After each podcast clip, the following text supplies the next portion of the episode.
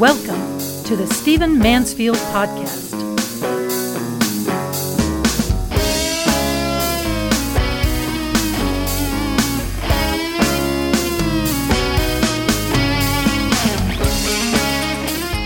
Talk to you in this podcast about the evangelical crisis. Now, you know that I have written about religion in America, talked about it. I talk a lot about evangelicals on this podcast because uh, they're such a force in our society. But evangelicals today are in crisis. It is largely because so many evangelicals, and especially evangelical leaders, are wed to Donald Trump, and that's become a wild ride. And so there are real issues in our society regarding evangelicals evangelicals, and I'd like to address some of them in this podcast. Now, for those of you who might not have been with us in po- past podcasts when we've talked about evangelicals, let me just make sure you know a little bit of background. The word evangelical comes from the Greek word that's used in the Bible for good news. You probably know that the Christian gospel, the truth about Jesus Christ, is called the good news. You've probably seen books named good news and churches titled good news fellowship or whatever. And uh, so this word, the Greek word euangelion, uh, means good news, and then we put a V on it in English, so it becomes evangelical, and that basically is those who are evangelistic, and that's really what distinguishes uh, evangelicals more than any other single thing, uh, is that rather than just believing they should be Christians and not really share it outside of their fold, uh, they believe that they should be active in sharing their faith, that Christianity is the answer for all men and that Christians should be active in sharing their faith. So they are evangelicals who are evangelistic. Now, they also believe that uh, the Bible is the Word of God, that, of course, it has to be rightly interpreted, but it's God's inspired it, God moved men to write it. Uh, they believe that Jesus Christ is the only way to God, etc. And you, you know these things because you, you hear them being discussed in our culture. But that's who evangelicals are. Now, evangelicals, quite frankly, are, are, are not that unusual in American history and world history, and, and they're, they're not that weird. By the way, the whole idea that evangelicals want to share what they find to be good news is pretty much just normal human behavior. You know, if you find a shampoo that you like, a movie you're crazy about, a book you love, or for that matter, a sushi joint that you're into, you know, you're going to tell as many people as you know. You're going to tell all your friends. You're going to get excited about it and talk about it. Well, that's what evangelicals do. Uh, they talk about what they're excited about, and I think it's kind of unnatural to expect that they would do anything else. But what's happened in American history uh, is that evangelicals have become increasingly politically active. You have evangelicals in American history as early as the 1800s and late 1700s. George Whitefield, great revivalist leader in the 1700s. Uh, others who were influenced by the Wesleys. Um, Charles Finney, great revival leader like that, Moody, maybe you know some of these words, Billy Sunday. I could go on and on with just examples of people who are noted evangelicals, but basically they're people who have been captured by the gospel of Jesus Christ and want to share it with the world. That's basically what they are. Well, Beginning in around the 1970s, 1980s in American politics, evangelicals became increasingly politically outspoken. This was largely under the leadership of Jerry Falwell Sr. Uh, there were others who encouraged it as well. And I have to say, again, I'm not defending all of what's happened in that regard, but it's not that unusual for religion to have political implications. Even Hinduism, even Buddhism, uh, even religions that tend to be a little bit bit uh, moving away from focus on daily reality, a little bit more esoteric, a little bit more mystical, a little bit more otherworldly. Still, there are political implications to what they believe. That's why we we, we, we read about and learn about Buddhist priests, uh, you know, uh, setting themselves aflame, and uh, during the Vietnam War, and more recently, etc. So so religion does almost always have some kind of political implication. The values that religion holds to uh, can gets codified into into political politics and law, and therefore becomes of interest, becomes of influence.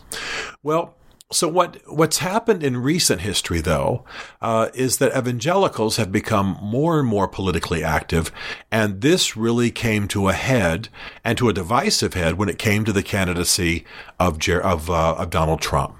Uh, we had had other presidents who were very sympathetic to evangelicals and were probably evangelicals themselves. Uh, Jimmy Carter, although he leaned leftward politically, certainly Ronald Reagan, certainly George W. Bush. But with the Trump presidency, you had a weird dynamic. You had Donald Trump at least giving lip service to the idea that he would champion political positions that evangelicals cared about, while he himself had lived a life almost completely opposite what evangelicals extol as morals and values. I mean, I remember flying to New York years ago and seeing on a New York newspaper that Donald Trump had said that, that, that adultery is not immoral. you know, and at one point in his life, that was the kind, that was, those were his values. Now, uh, some folks say he's had a conversion experience since then. I'm not going to get into that. I don't, I know nothing about it. Um, but I will say that this is a man, uh, who has not lived in a, in a manner that most evangelicals would say is consistent with Christian morality. Nevertheless, Donald Trump pulled 81% of white, of the white evangelical vote half of all Roman Catholic vote and half of the vote of regular church attenders in America in, in, in, the 2016 election.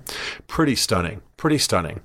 So why is there a crisis? Why do I talk about there being, there being a crisis? Why, why is the, why aren't evangelicals just thrilled and Donald Trump just thriving and the rest of the world going, sure, it makes perfect sense? Well, the fact is that Donald Trump's life continues to unfold and his immorality continues to surface, uh, even though he champions some positions that evangelicals hold to. And I need to say quickly that it's certainly understandable why some evangelicals would have wanted to vote for Donald Trump. I mean, evangelicals, for the most part, did not support Trump when he was running in the primaries. Uh, there were other men who were more Christian, more experienced as Christian leaders. Some of them were even pastors running in the primaries, the Republican primaries. But by the time, Donald Trump became the front runner and was facing Hillary Clinton, uh, if you if you believed that abortion was the taking of a human life, if you didn't want your gay friends molested or or or uh, bigotry against them, but but you didn't want their values to prevail and for American law to be shifted in their direction, if you wanted religious liberty upheld and defended for all religions in America, um, etc. If you wanted a strong defense, um, if, if, you if you didn't want trendy left leaning ideas infiltrating government, etc., then Donald Trump was your man, uh, despite his personal immorality, and that was really the issue in the general election. I don't know why evangelicals uh, didn't rally to one of the Republican primary candidates over Donald Trump, but ultimately, when it came down to a general election, uh, if you held the kind of values that I was just describing, you, you were going to vote for Donald Trump. And that's what people did. Now, the problem is twofold. First of all, the religious leaders, evangelical leaders in America, were so stridently in support of Donald Trump during the election um, that they just engaged in a religious rebranding. I mean, they got in bed with him. They joined his PR team. They have just defended him at every turn.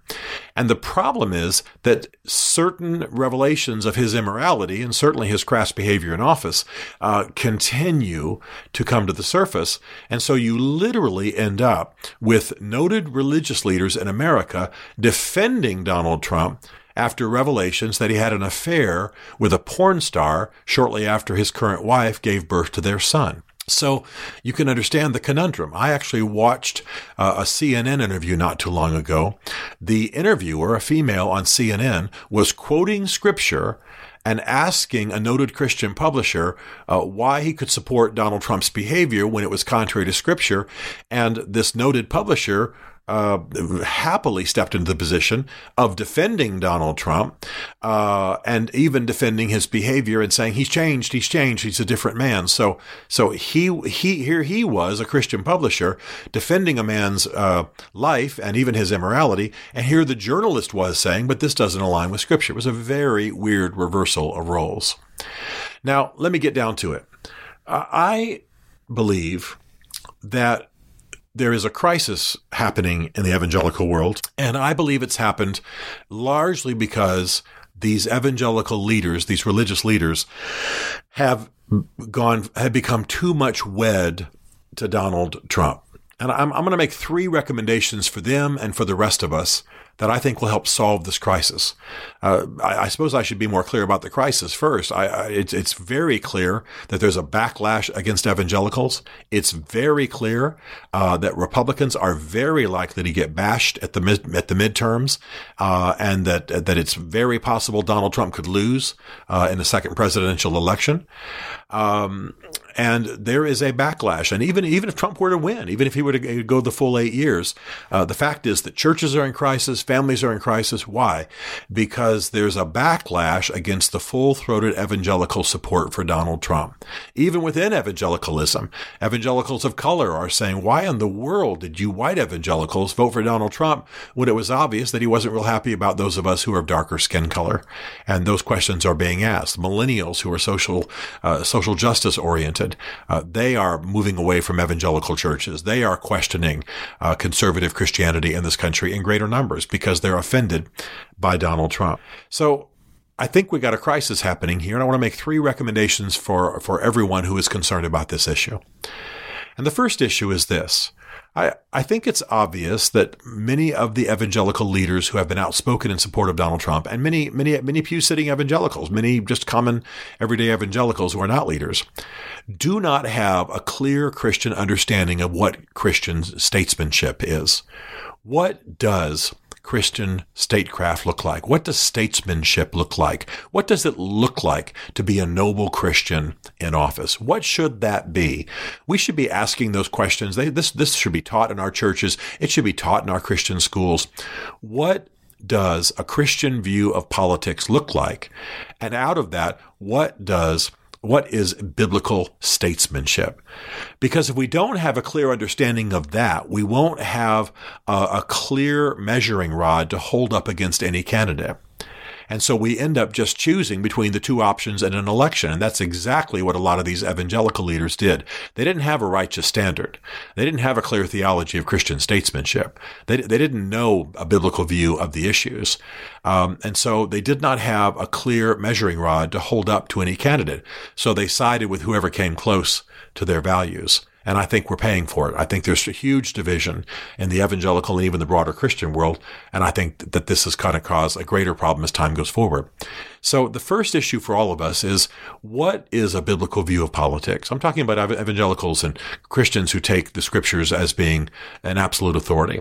What is a biblical view of politics and government? And what is Christian statesmanship? What does the ideal Christian political leader look like? If we don't have a fix on that, then we'll never know how to grow into it, by the way, how to raise up people who will take that form.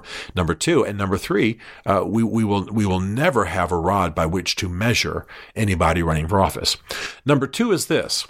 We've got to begin to maintain the, uh, the, the art of prophetic distance. I've talked about this a lot. I'm a big believer in it. I have chaplained politicians. I have advised them on their policies. I have helped their families. Uh, I have, many of you know, I've been a pastor in my life. In that time, I had politicians in my church.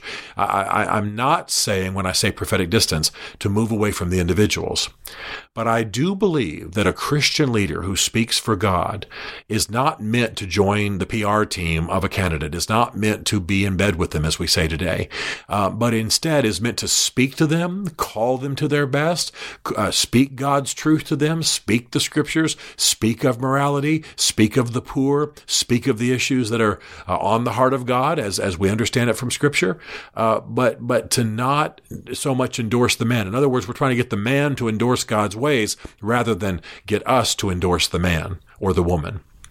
And I want to say that I think this is pretty critical. I think this is pretty uh, uh, just a valuable thing for us to learn to maintain at a leadership level some degree of prophetic distance.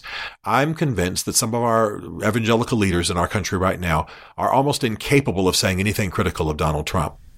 But, but, but I can say that I'm glad he's pro-life, that I'm glad he put Judge Gorsuch, Gorsuch in office because I'm, I'm, I'm in favor of that view of law and, and, uh, and justice. And at the same time, if he had a, a affair with a porn star when his wife was just recovering from giving birth to their son, this was sin. He needs to repent.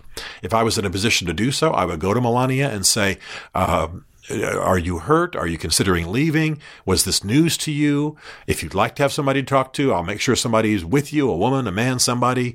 Uh, in other words, pastor, chaplain, the family. But don't sit there on international television and either make a claim for a change for Donald Trump that he doesn't make for himself and, by the way, not confront him. If we're going to have evangelical councils, if we're going to have advisors to the president who are religious, then they need to be able to confront the president on his behavior. We've seen that with past presidents. We've seen good people do it, and we need to be able to do it ourselves. So maintaining prophetic distance gives us the space to speak truth to power, but also to hold that power accountable. And then finally, I want to suggest to these religious leaders that they lead coram deo. They know what this means, this Latin phrase. It means in the face of God. In a sense, it means God's watching. But, but I don't mean that in some spooky sense. I mean in the sense that we need to be able to lead in such a way that we speak our truth. Speak the truth to the society. Speak the truth. Speak about what needs to be spoken about, whoever it is, wherever it is. I mean, I got to tell you right now that the, the, the, Trump White House is is as much in chaos as I've ever seen any White House be. Why is it a desecration of a ministry to Donald Trump or a pray, prayerful care for Donald Trump and his family and the country to, for me to say that or to say that an affair with Stormy Daniels while he was married to Melania is sin? How how how is that stepping down off some loft, lofty platform? That's exactly what I should be doing. That's exactly what leaders should be doing. And so I don't want to go long with this, but I do want to say that we have to be able to speak the truth we have to speak. I believe that some of these prominent evangelical leaders are stepping down from their lofty pulpits and becoming political operatives. And that's far beneath what they are made to be and what they should be. And, you know, I'm not going to get all religiousy and say it displeases God, but it certainly is outside of the scope of what I understand the call, the Christian calling to the political sphere is all about. So if you're an evangelical and you're listening, don't be disheartened. Change is coming.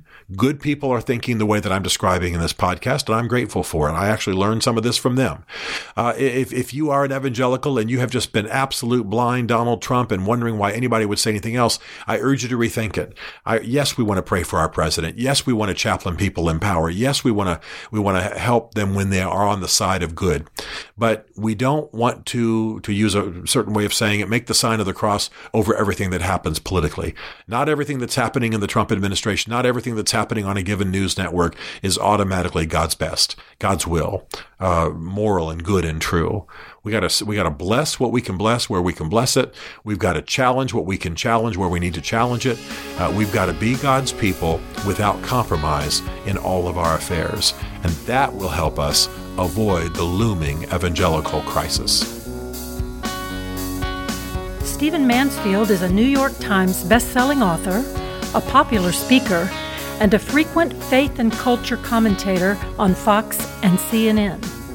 His groundbreaking books on faith and society include The Faith of George W. Bush, The Search for God and Guinness, Mansfield's Book of Manly Men, and Lincoln's Battle with God.